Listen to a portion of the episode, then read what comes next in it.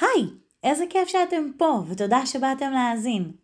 אנחנו מזמינים אתכם להעביר איתנו חצי שעה, פחות או יותר, בלמידת מיומנויות וכלים שיעזרו לנו לגדול, להתפתח ולהוביל פרויקטים מצליחים שייתנו מקסימום ערך בארגון שאתם חלק ממנו. אני אביגיל רוזן, ומאחורי הקלעים ואחרי החלק הטכני נמצא אסף אורן המוכשר. ויאללה, let's make it happen. Welcome to the podcast Make It Happen. We'll see your good ideas turn to something real. Let's find out, things started and rolled out, explore and crack jokes with interesting guests and fun segments. היום מתארח אצלנו ניר פולג, שידבר על איך מייצרים, מחשבים ומודדים אימפקט בעבודה. אם תישארו איתנו, אתם תלמדו איך להגדיר אימפקט לפרויקט שלכם, למה זה כל כך חשוב, ואיך עושים את זה בצורה שתבטיח הצלחה בפרויקט שאתם עובדים עליו. ניר הוא דירקטור של program management ב Payoneer, הוא הצטרף לחברה אחרי עשר שנים שבהם הוא חי וגר באסיה.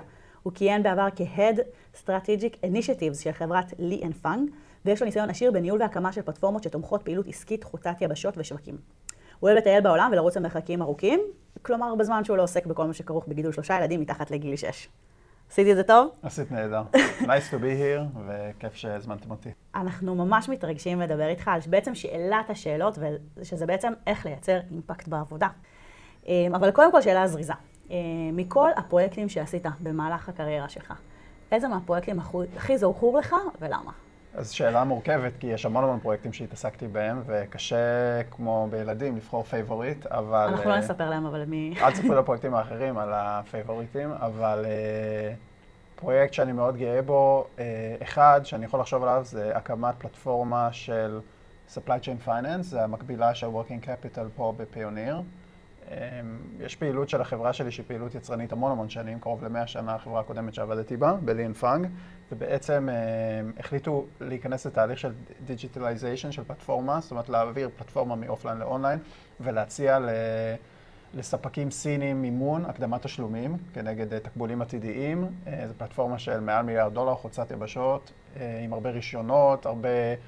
פרמטרים אה, של legal, של finance, וזה היה לבנות את הדבר הזה, וזה דבר שקרם עור וגידים. לצערי, לקראת הסוף כבר עזבתי את הפלטפורמה ולא ראיתי לא. אותה לגמרי יוצאת לפועל, אבל הרבה מההכנות ומאחורי הקלעים אה, היה תחת שליטתי ותחת אחריותי. אני חייבת להגיד שאחד הדברים המעניינים זה שאנחנו מקליטים עכשיו פרק על אימפקט, וכששאלתי אותך איזה פרויקט אתה רוצה, כאילו, זכרו, זכרו לך, זה בעצם פרויקט שעדיין לא עשה שום אימפקט. אז, אז כאילו, קודם כל זה, זה קטע בעיניי, ו, ואולי זה מביא אותי לשאלה הראשונה, שכאילו, מה זה בכלל אימפקט? אז הבאתי הגדרה מילונית, כי אני חושב ש... שמישהו בוויקיפדיה חשב על זה יותר טוב?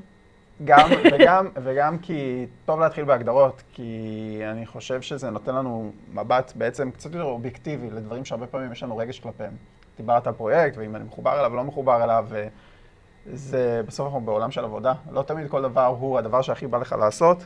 ואני חושב שצריך לחשוב על זה ב framing קצת יותר אובייקטיבי, לכן אני חושב שההגדרה היא חשובה, אבל מה זה impact? כתוב פה באנגלית, impact uh, is to create a specific positive benefit outcome for one of its stakeholders. They may be based on their product, a particular process or activity, or the structure of the business. אז זה הכוונה של אימפקט בביזנס מודל. אתה חייב כאילו לתרגם את זה, ולא לתרגם באמת, אבל כאילו, כמובן. מה ה essence של זה? ה essence זה ליצור בעצם איזשהו תוצר שיש לו היבט, יכול להיות היבט כספי, היבט אה, product י, היבט אה, תהליכי, שהוא שיפור לעומת דבר שהיה קודם.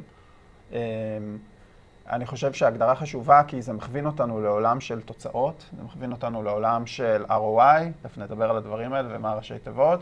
אה, ובאמת שאלות של why, של למה אנחנו יוצאים לאיזושהי פעולה מסוימת, בקונטקסט העסקי. אני חושב שאולי הרבה פעמים בחיים האישיים אנחנו רצים על אוטומט, אבל בקונטקסט העסקי אנחנו צריכים לחשוב תמיד על השאלת השאלות היא למה יצאנו לדרך, מה זה נותן לביזנס. סבבה, אז לפני שאתה מספיילר לכולם את ההמשך של הפרק ועל מה אנחנו הולכים לדבר, למרות שזה טוב שקיבלתם טיזר, אה, אז אני שנייה מחדדת את מה שאתה אומר. אתה אומר שמבחינתך או מהתפיסה שלך, אימפקט שווה שיפור. אז אתה מבין שבעצם כל מה שאתה עושה, יש לו השלכה מסוימת, אם זה בין, בין אם זה על הכסף שאנחנו, כאילו בהגדלת הכסף, בין אם זה אה, יעילות, האנשים, הדרך העבודה, הפרוססים שאנחנו... אז היום כשאני ניגשת לפרויקט ואני רוצה בעצם להגיד מה האימפקט שלו, איך אני מגדירה נכון את, את אותו אימפקט? כאילו, ברור שאני רוצה להגיד שיפור, ברור שאני רוצה להגיד חיסכון, יעילות, זה כזה מילים שאנחנו אוהבים לזרוק לאוויר.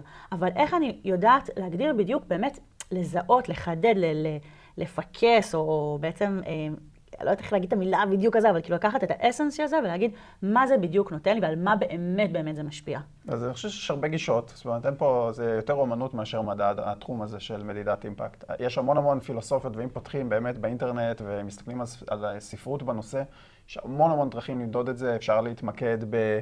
אה, פרמטרים יבשים, כמו באמת חיסכון בכסף, אז אפשר ללכת לעבוד עם, עם, עם גופים של, כמו שיש אצלנו בפיוניר פייננס, FP&A, אפשר לשאול אותם, אוקיי, המחלקה שלי היום, התקציב שלה הוא כזה וההוצאות שלהם כאלה, אני רוצה להביא להתייעלות כזאתי, זה הסכום הדולרי שיש לי לנגד עיניי, ואני אצוד אותו, אגיע אליו בכלים הנכונים. יש מיפויים יותר כלליים, יש מיפויים שמסתכלים מה ה-resources שלנו, מה, מה, מה בעצם התשומות שלנו, ואנחנו יכולים להשתמש בהם, לא יודע, אם זה כוח אדם, משרדים, רישיונות עסק מסוימים באזורים מסוימים ולנסות בתמהיל הזה להביא לשיפור. זאת אומרת, אפשר להסתכל על זה מתוך מיפוי של הקיים אצלי ומה אני רוצה להיות, לדמיין להיות. ארגון שעושה processing יותר מהיר של תהליכים מסוימים, זה הפרמטר שאני רוצה. כדאי להגדיר את הדברים האלה בצורה מאוד ברורה ושקופה. כדאי לצאת לדרך כשיוצאים לכל פרויקט או כל מהלך עסקי שהוא, עם איזושהי מטרה מוגדרת, שכל האנשים שמעורבים בדבר איכשהו מיושרים עליה. זה, אני חושב שמאוד קשה צריך לחשוב על זה כמו איזו אה, סירת חתירה כזאת, שיש מישהו שבעצם מתופף בתוף מאחורה, ואז יש את החותרים שצריכים לחתור באותו קצב ובאותה מהירות. אם מישהו חותר יותר מהר או יותר לאט, הוא מקשה על האחרים להגיע ל... לאותו בלנס, ובעצם הטיפוף הוא הקצב והרית'ם של, של אותה סירה. ואותו דבר בקונטקסט העסקי, אתה חייב את המתופף הזה מאחורה, כדי שייתן לנו בעצם הכוונה של אותה סירה. כי אתה יכול, הסירה הזאת יכולה לשוט מהר, יכולה, יכולה לשוט לאט, אבל אם אתה רוצה אופטימיזציה של תהליכים ושל התשומות שלך, אתה חייב להבין לאיזה כיוון אתה הולך. אז חזרה לשאלה המקורית שלך, איך למדוד את זה, אפשר ממש לשים פרמטרים מספריים ברורים בהתחלה. אפשר לדבר על איזשהו end state שרוצים להגיע אליו, מבחינת מבנה, רישיון, אה, עולם. לא תמיד אפשר לדעת מה הפעולה שלך במדויק תעשה, הרי אנחנו בסוף מתעסקים באיזשהו קונטקסט גלובלי, קונטקסט עסקי, יש תחרות, יש לקוחות, הם צריכים לאהוב מה שאתה עושה. יש המון אי ודאות. יש המון אי ודאות, אפשר לכוון לאיזושהי תוצאה, אפשר גם להתייעל אחרי שרואים שהתוצאה לא יצאה, ואפשר לעשות uh, מין לסן או שיצא ממש כזה. טוב ואנחנו רוצים להכפיל. או שיצא ממש טוב ואז אולי לא עשינו מספיק, ובעצם יש יותר פוטנציאל, או שיצא לא טוב, ואז זו שאלה... יכול להיות שפעולות שעשינו לא נכונות, הסדר לא נכון, יש הרבה סיבות למה נכשלנו. אז אותו טיפוף שאתה מדבר עליו זה בעצם הגדרה מראש, עוד לפני שיצאנו בכלל לפרויקט, של מה אותו אימפקט, שהאימפקט הזה, אם אני מבינה נכון, הוא יכול באמת להיות לא רק אחד, הוא יכול להתפרס על כמה תחומים. לגמרי. הוא יכול לדבר במושגים של משאבים, הוא יכול לדבר במושגים של revenue, של ROI, שאנחנו תכף נגיע לזה, אמ, של צמצום משאבים, אמ, של המון המון דברים, אבל צריך להבין בדיוק מהו אותו אימפקט, והדבר הכי חשוב שבעצם פה זה, ש, שמה שחידדת לנו, שזה, שכולם צריכים לדעת ולהכיר ולדבר אותו. זאת אומרת, כשבעצם התוף אה, צריך לפעום כל הזמן באותו קצב, וכולם צריכים לשמוע אותו, וכולם צריכים לחתור לפיו, שזה נכון. אחד הדברים החשובים, זאת אומרת, לא רק להגדיר את האימפקט, אלא גם לדבר אותו. אז אני רוצה כאילו שנייה לקחת את השיחה באמת לאיך עושים את זה טוב, אולי את הטיפ הראשון. אז אה, ושוב, אני מורידה את זה לרמת ה... כאילו כל בן אדם, לא רק ברמת המחלקה, ברמת כאילו האדם שיש לו, אה, אני, אתה, אה, מישהו אחר mm-hmm. שמקשיב לנו עכשיו, היימה, שבעצם יש לו 20 פרויקטים על השולחן, ושלושה שכאילו כרגע ממש אין זון עובד עליהם, ועוד שלושה שיושבים לו בראש שהוא רוצה להתחיל אותם, והוא אומר, אוקיי, אני עכשיו סבבה, אני, מאוד חשוב לי לעשות, כאילו להגדיר את האימפקט. אז הדבר הראשון שאמרת, שהוא היה נורא מעניין, זה בעצם סוג של מיפוי. של בעצם כל הגורמים וכל התלויות שיש בפנים, ולהבין בעצם אה, בהיי לבל אפילו, מה, אה, או על איפה זה הולך להשפיע. הייתי שמחה שתפרט על זה. אוקיי. Okay. ובכלל, כאילו, תן כאילו את הפרקטיקות שלך, באמת, איך, איך עושים את זה טוב, איך עושים את זה נכון. אז קודם כל, אני חושב ש-resource mapping זה אחד התהליכים הראשונים והיותר ברורים שאפשר להתחיל מהם, כי בסוף יש לך צוות מסוים, תשומות מסוימות, יכולות מסוימות, אפשר כמובן לפתח ולהתקדם, אבל צריך להתחיל עם הקיים ולהבין איפה אני נמצא כרגע. אה, אם אתה מבין מה הקונסטלציה שאתה חי בה, אז אתה יכול להבין, למשל, אה, היום אני משרת לקוח, וה-cost base שלי הוא כזה, מסוים. אוקיי, אז זה האנשים הגורמים שיכולים לעזור לי. יכול להיות שאלה נמצאים כרגע ואני יכול למשוך עוד אנשים. אם אין מחלקה שנמצאת היום בתוך החברה, כנראה שאי אפשר לדמיין אותה בטווח זמן סביר של גיוס והכשרה, לכן נשים את זה רגע בצד. תחשוב על יכולות מסוימות ש, שאנחנו חסרות לנו או לא. וזה יכווין אותנו בעצם לאיזושהי תחילת, תחילת מחשבה של, אוקיי, היום הדרך שאנחנו עושים את הפעולה הזאת היא בצורה הזאת, היא טובה, היא לא טובה, יש אלף דרכים לבדוק אותה, גם מבחינת אה, אה, תקציב, גם מבחינת uh, שביעות רצון לקוח, מהרבה בחינות, תהליכים, כמות ארורים, יש הרבה דברים שאפשר להתחיל לחפש מהכיוון הזה, ואחרי שיהיה לנו את השתי כיוונים האלה, כלומר, מה יש לנו בארסנל של הכלים, ומצד שני, מה אנחנו היום יודעים לעשות, אז אפשר להתחיל לחשוב בעצם האם יש שם איזשהו שינוי מספיק מהותי כדי להרים את הכפפה ולצאת לאיזושהי משימה, כדי באמת ליצור אימפקט. לא תמיד, יכול להיות שבסוף תגיע למסקנה שיש לי את ה... זה החיילים שלי, זאת המשימה, ככה אני מבצע אותה היום. אני יכול לשפר ב-2%, וואלה, לא שווה להקדיש את הזמן הזה, זה לא ייתן אימפקט אמיתי לביזנס, אני... זה לא מעניין את החברה, המון פרויקטים נופלים בשולחן העריכה, זה לא מספיק מהותי, זה לא road mapי, מאלף ואחת סיבות. שזה מעולה, לא... אני, אני חייבת לשתף שיש לי היום, כרגע, שני פרויקטים על השולחן, שעבדתי עליהם המון המון המון, ועל פרויקט אחד, כאילו, בעצם הגענו לאיזה סוג של הבנה שכאילו, כל שיפור שאנחנו נעשה מעכשיו, ישפר ברק איזה אחוז, שניים. נכון. ואמרנו, אוקיי, מעכשיו פשוט לא שווה להתעסק בזה יותר. והפרויקט השני, יש שם כל כך הרבה בלאגן, ו... ו... אני לא רוצה להגיד חוסר שיתוף פעולה, אבל מין, מין כאילו הבנה ש, שבעצם אין פה עם מה כל כך לעבוד, ו, ובאמת יש שם כאילו כזה מערב פרוע, שבאמת יש מין כזה הבנה של כרגע משאירים את זה בצד, עד שכאילו, עד ש, שאנחנו מבינים שיש, שיש באמת רתימה של כאילו הגורמים הרלוונטיים. אז כאילו, אני יכולה לשתף שכאילו היה לי תחושת כישלון אישי, שבאתי למנהל, שאמרתי לו, תקשיב, אני עבדתי על זה כל כך הרבה זמן. באותם תהליכים שאמרת, של המיפוי של, של ה resource ים שלנו, ומה הולך היום, כאילו, ומה יש לנו היום, וסוג של קביעת baseline של, אוקיי, זה מה שלנו, לשם אנחנו רוצים להגיע. ופתאום ראיתי שוואלה, מכל הסיבות לא משנה, שכאילו, אין, אין מה לקדם פה, ו, ולכן משאירים את זה ברצפת חדר העריכה. ואני חושבת שזה אולי אחד הדברים הכי חשובים, אה, אני מרשה לעצמי להגיד, למרות שאתה מרצה אורח, אה, ביצירת impact, זה, זה אולי להבין מה לא. לגמרי. א', האנשים הכי מצליחים בעולם, לדעתי יודעים להגיד לא יותר מאשר הם יודעים להגיד כן, כי ככה הם מתעדפים את הזמן ומתייעלים והולכים לדברים שבאמת הם יכולים ליצור בהם איזשהו value לעצמם או לסביבה. וב', הדוגמה שלך היא נהדרת, כי היא מוכיחה ש... כמה, תחשבי כמה מבאס היה, היית יוצאת לדרך, רותמת איתך את כל הסירת חותרים הזאת לשנה-שנתיים, פתאום אחרי שנתיים רק מתחילה לחשוב על האימפקט שיצרתם או לא יצרתם, ובסוף אומרת, אופס, שנתיים לקחתי אנשים לאיזה מסע, לא יצרתי שום דבר, חוזרים חזרה אחורה, יאללה, מתפרקים, מתחילים פרויקט חדש. אז זה החובה שלנו, בתור אנשים שעובדים בסביבות קרוס ריג'נל, ועובדים על פרויקטים מורכבים, לקחת את הזמן, ולא משנה כמה זמן זה לוקח, ועדיף לעשות את השיעורי בית האלה מראש. כמובן, זה דברים, אם אתה רוצה לעשות מחקר מעמיק, אתה כמובן תצטרך לראיין הרבה אנשים, ועוד פעם, אתה לא, אתה, יש לך אקספרטיז כמובן, אבל אתה צריך לאסוף מידע מהמון המון גורמים שונים, אז לעשות את התהליך המיפוי הזה מראש. כדי לדעת שכשאתה יוצא לדרך, לאנשים שאיתך, יש את האמון בך ולך בהם, שאתם בכיוון הנכון. כי אחרת באמת בזבזתם המון המון זמן ומשאבים של החברה, ומשאבים יקרים, והזמן לא חוזר. אז אה, אם רתמנו אנשים למשימה מסוימת, הם לא עשו משימות אחרות, זה ברור נראה לי לכולם. לכן, השלב המיפוי הזה הוא סופר סופר סופר סופר קריטי, ואי אפשר בלעדיו. אז אמרנו שבעצם כדי לעשות אימפקט, אנחנו אה, עושים את כל השלבים הראשונים, ועכשיו בעצם אנחנו יוצאים לדרך. אוקיי, יש את התוף, התוף מתחיל לתופף, אה, כל הס... כולם אה, חותרים. בסירה חותרים, חותרים. אה, פה, מה חשוב לשים לב, כדי שבאמת אנחנו נגיע לאותו יעד שהגדרנו. אז זה הרבה מהפילוסופיה הבסיסית של ניהול Strategic Initiative, זו פרוגרמה, זאת אומרת, יש המון אלמנטים שחוזרים על עצמם, זה כמעט תמיד נכון, כי בסוף יש התנהגות אנושית מהצד השני. כל הזמן צריך לוודא שבמסגרת ה... ש... שבחרנו לתוך אותה סירה את הסטייק הולדרים הרלוונטיים. שאנחנו נשארים איתם כל הזמן בקשר, כי יש אנשים שנצטרך שירדו מהסירה, יש אנשים שצריך להוסיף לסירה, לא צריך לרתום את כולם לאורך כל הזמן, זה לא ניהול פרויקטים שהוא הגיוני, וזה לא... זאת אומרת, אין מה לשחוט שלושת רבעי מהחברה לצורך אימפקט, גם אם זיהית והמתחרה עשה והבנת שזה הבנצ'פארק והיעד, כל הזמן צריך להיות minded לזמן ול effort של אנשים אחרים. זאת אומרת, חלק מהניהול פרויקט הוא גם לדעת מי צריך להיכנס מתי, מי צריך לצאת מתי, אתה לא רוצה להכניס אנשים בכירים לשיחות מיותרות, וזה גורם לשחיקה וחוסר רצון לשתף פעולה. אז, אז אחד זה מיפוי בעצם מה התהליך שצריך לעבור עם איזה אחד מהשחקנים.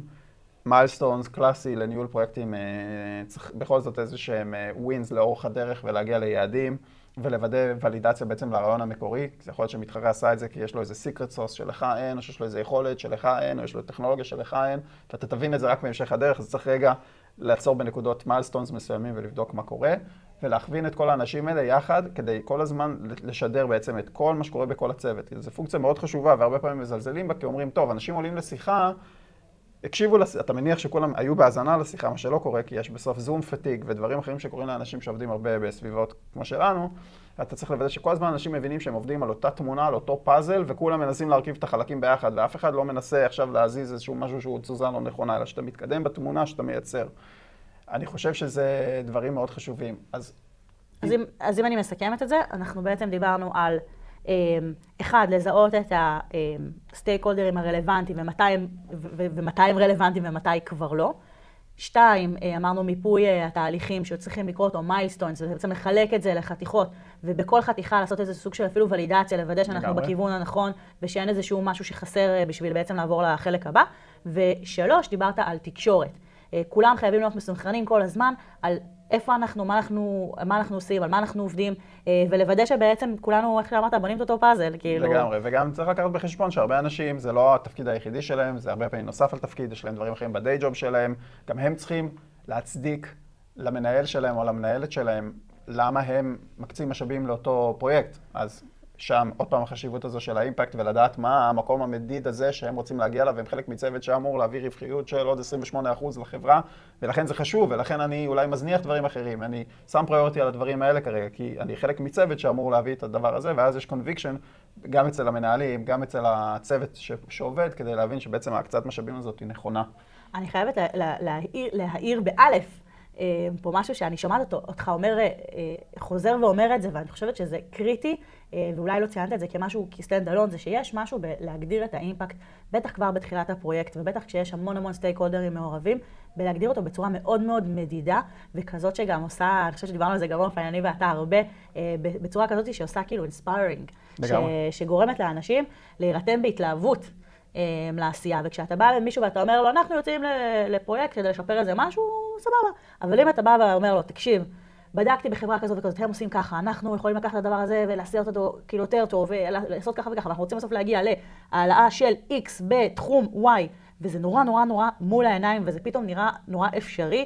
אמ, אז אני חושבת שזה, שזה גורם לכל האנשים לנוע אחרת בתוך הסירה. זה עושה unlock מטורף להמון דברים, להמון אמביציה והמון passion, וגם בסוף עוד פעם, יש לנו משאב מוגבל של זמן וכסף, יש עוד מיליון פרויקטים, יש מלא אנשים שרוצים להוציא פרויקטים לידי ביטוי. אה, גם ב Payoneer, אם כל הפרויקטים היו יוצאים לידי ביטוי באותו זמן, כנראה שהחברה הייתה קורסת כי לא היה מספיק משאבים כדי לתמוך בזה, אז בסוף העולם הזה הוא עולם של prioritization. אה, אנחנו חייבים לתעדף את הזמן, ואנחנו חייבים לדעת מה, מה ייתן את ה... והדרך הכי חכמה לדעתי, אה, אפשר להגיד אולי היחידה מבחינתי, היא לחשוב מה האימפקט שהדבר הזה יעשה לארגון. אחרת, על, איזה סמך, על סמך איזה קריטריון אחר יותר טוב, אפשר לחשוב שכדאי לבחור פרויקט אחד על חשבון השני. אוקיי, okay, אז הייתה ההתחלה, עכשיו האמצע של הפרויקט, אנחנו בודקים שהכל זה, הגענו לסוף, או, או הגענו לביצוע כבר, וזה, מה, מה עכשיו קורה? כאילו, איך אני מוודאת באמת שהאימפקט שהשגתי זה האימפקט שרציתי להשיג, או איך אני משדרת את זה לכולם החוצה, או מה, מה בעצם פה חשוב לדעת? אז פה זה קצת tricky, אני חייב להגיד שפה אולי יש אפילו מקום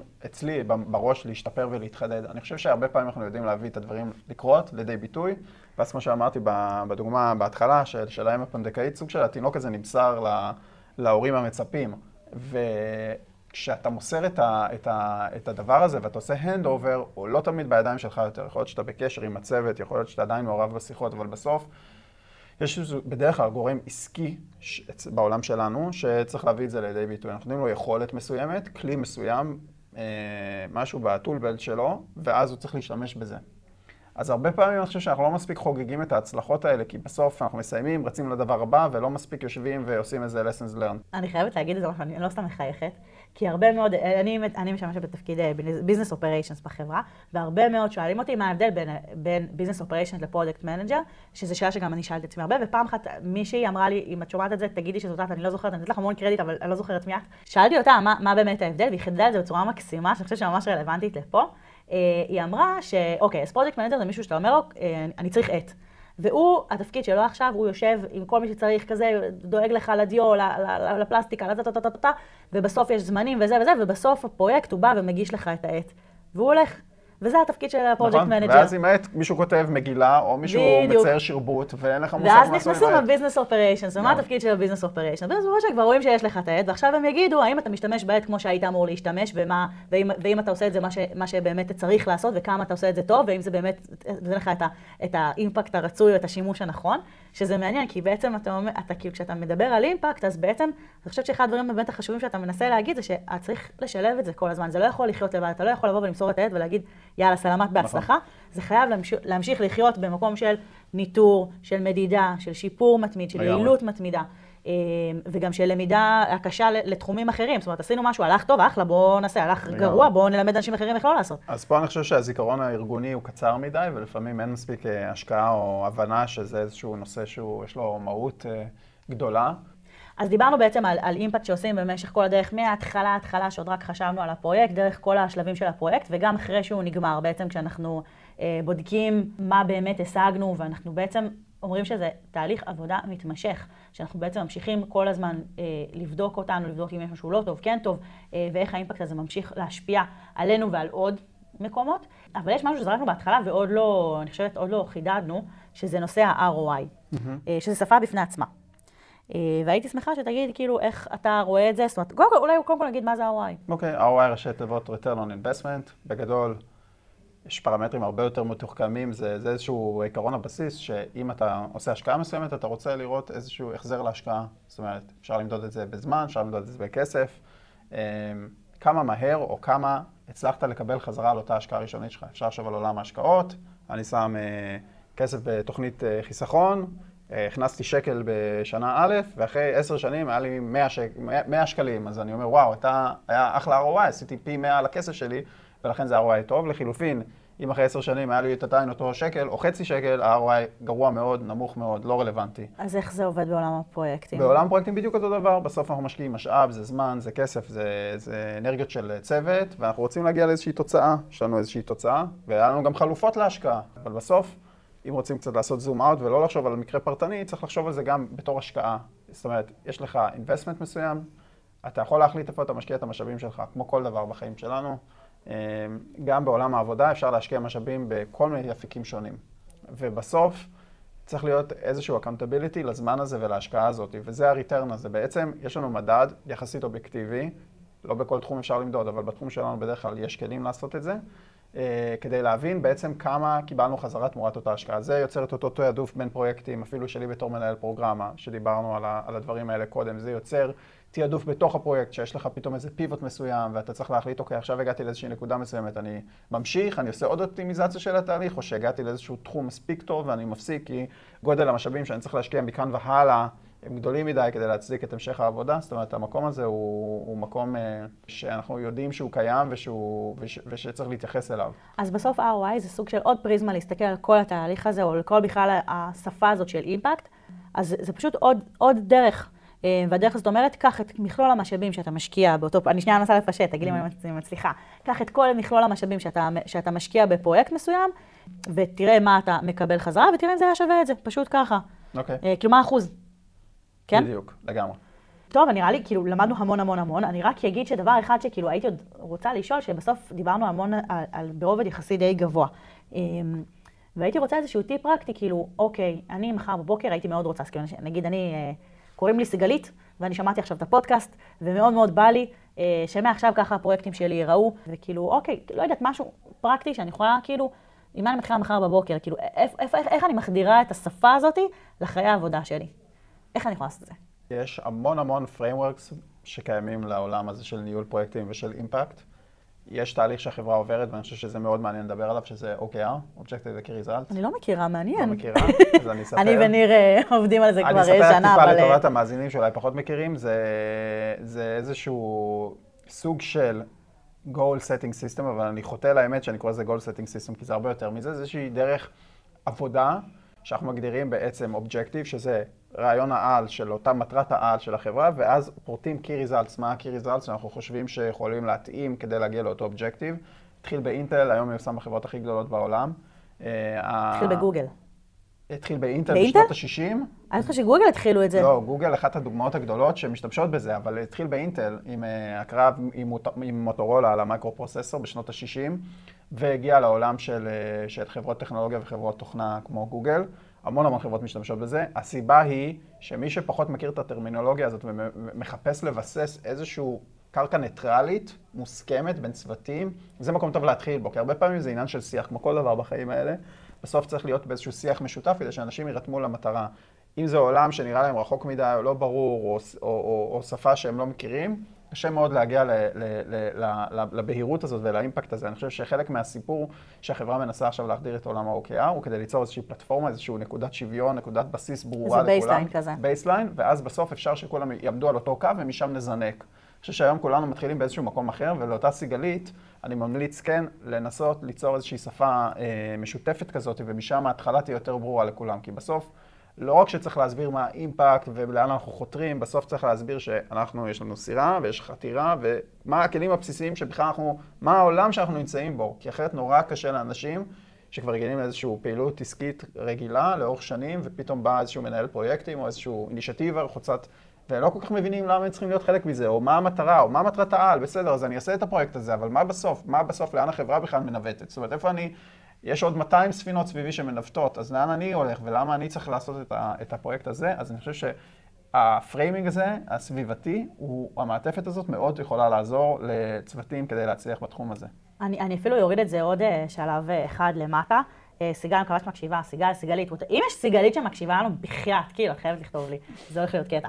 אבל אם אני שנייה מורידה את זה עוד רמה אחת פרקטית לאנשים שלא מובילים צוותים ומחלקות, כל העניין של ה-OKR בסוף זה איזושהי אה, מתודולוגיה שאומרת, עצור שנייה, תחשוב, לאיפה אתה רוצה להגיע, תתחיל לפרוט את זה למה יעזור לך להגיע לשם, ורק אז תתחיל ללכת. לגמרי. אז כאילו, בסדר, מי שלא עושה OKR, שזה שיטה בפני עצמה, ובאמת אולי שווה להקליט על זה פרק או סדרה מתישהו, אבל אם, אם כאילו, אני יכולה כאילו שנייה רגע לעשות ריקאפ לכל מה שדיברנו עליו בפרק, ולהגיד כאילו, אתם רוצים אימפקט, זה דבר, אתם מבינים כבר כמה זה חשוב, אתם מבינים שזה יכול לתת לכם באמת את הדבר, את ה-added value הזה שאתם כל כך רוצים לתת, אז אם אתם רוצים ליישם את זה, שנייה תעצרו.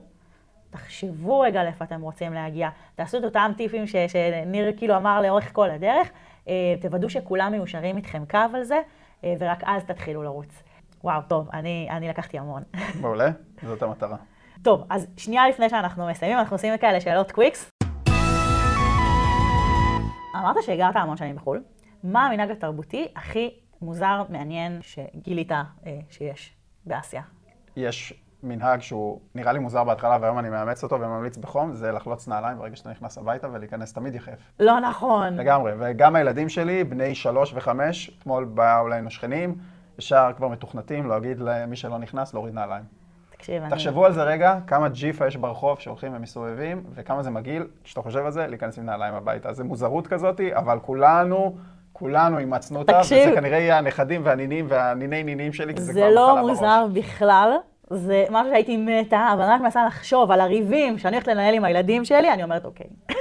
ואפילו ברמה שבא טכנאי אה, טלוויזיה אליך הביתה, הוא מוריד נעליים בכניסה לבית, הוא לא נכנס עם נעליים הביתה. אני יודעת, בגלגול הקודם שלי הייתי מפקחת בנייה, זאת אומרת שהייתי נכנסת לבתים של אנשים, כאילו, והיו מבקשים ממני לחלוץ נעליים. נכון. ולכן תמיד הייתי מגיעה עם... עם מגפיים. ברור שזה קל להוריד. לא מגפיים, עם גרביים יפות. אה, יפה.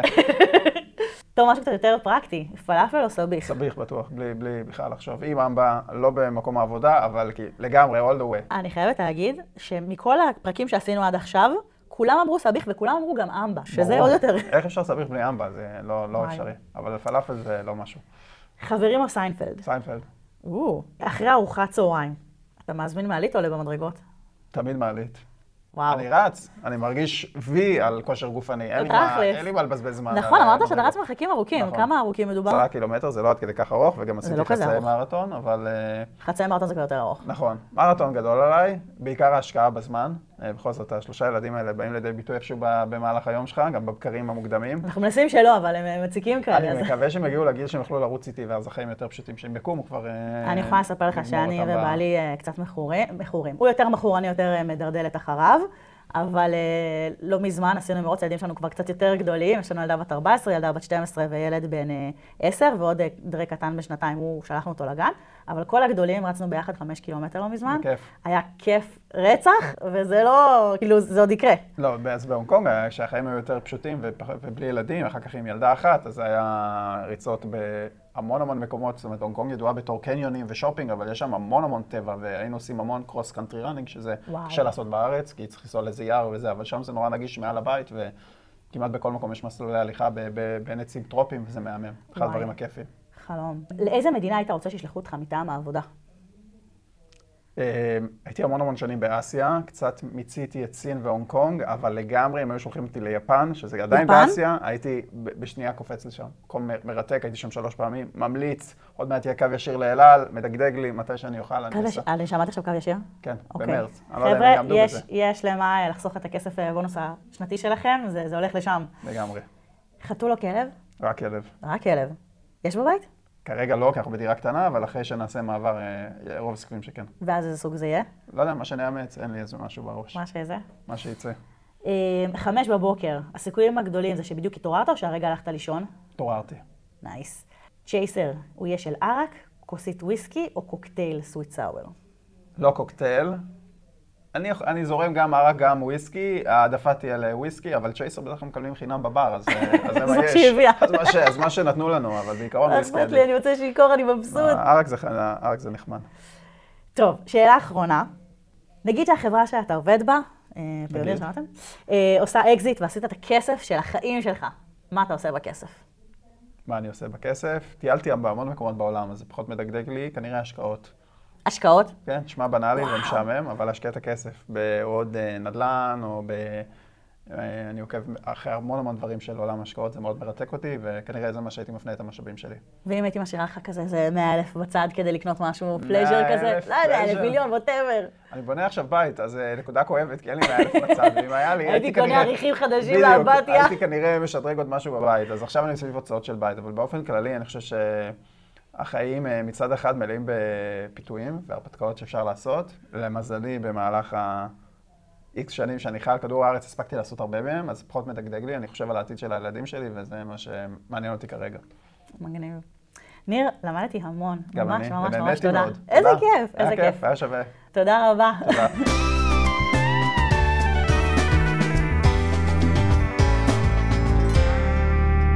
אז מה בעצם למדנו? למדנו שאימפקט הוא האבא והאימא של הפרויקט. הוא נקודת המוצא והסיום שלנו, והוא התוף הפועם שלקצבו אנחנו נניע את התכולות והאנשים בפרויקט. לפני שמתחילים, אנחנו נעשה מיפוי של משאבים וסטייק הולדרים רלוונטיים, נגדיר מה האימפקט שאותו אנחנו רוצים לייצר על שלל הרבדים שלו, ונוודא שהוא מדיד, inspiring, אבל גם ריאלי. תוך כדי, אנחנו רוצים לוודא שאנחנו minded לזמן ולמשאבים שלנו ושל אנשים אחרים שעומדים לרשותנו. שאנחנו מערבים את האנשים הרלוונטיים לפי הצורך בפרויקט. אנחנו נעשה מיפוי תהליכים ונייצר מבנה של אבני דרך, ובכל milestone נעצור ונבדוק. אנחנו עומדים ביעדים, אנחנו בדרך הנכונה, אולי בכלל משהו במפה הראשונית השתנה לנו. והכי חשוב זה לשדר לכולם בכל שלב איפה אנחנו עומדים ומה הנקסט סטפ שלנו. בסוף, לא לשכוח, לחגוג הצלחות, ולהמשיך להיות מעורבים במדידה, בשיפור, בייעול, ואפילו כדאי לעשות איזשהו lesson learn של מה עבד ומה פחות כדי להיעזר בזה בפרויקטים אחרים. נגענו טיפה טיפה במושג שנקרא ROI, שזו בעצם דרך אחרת להסתכל על אימפקט. היא אומרת, קחו את כל סך ה impact שאתם רוצים לייצר, ותחלקו בסך כל המשאבים שאתם צריכים להשקיע, ותקבלו מין מדד כזה שנותן לכם אינדיקציה. האם זה שווה את הזמן והכסף שאנחנו מתכננים להשקיע בפרויקט, או עוד כמה זמן שווה להמשיך. ובנגיעה דיברנו גם על OKR, שזו שיטה שאני מאוד מאוד אוהבת, שמדברת על קביעת יעדים. אבל תכלס, אני חושבת שכל שיטה תעבוד כאן, כי הרעיון הוא לייצר שפה משותפת, איזשהו framing סביבתי של כל הגורמים שמעורבים. לוודא שכולם מבינים מה העולם שבכלל אנחנו פועלים בו, לאן אנחנו שואפים ביחד להגיע. הדבר שבעיניי הכי חשוב, זה תכלס, בתחילת כל פרויקט, לא משנה אם הוא קטן או גדול, לפני שמסתערים עליו, לעצור רגע ובאמת לחשוב מה האימפקט האמיתי שאני רוצה להשיג, למה זה חשוב בכלל ולאן אני מכוונת. כשזה בראש שלי ושל שאר האנשים, ההצלחה בפרויקט הרבה הרבה יותר מובטחת. זהו להיום, איזה כיף שהייתם איתנו. מחכה לפגוש אתכם בפעם הבאה. נתראה. You just heard the podcast, make it happen. The place to see ideas turn to something real. Stay tuned, see you next time. Please drive safe, wear sunscreen and hat. Try to eat with a fork and knife and don't make noise between two and four.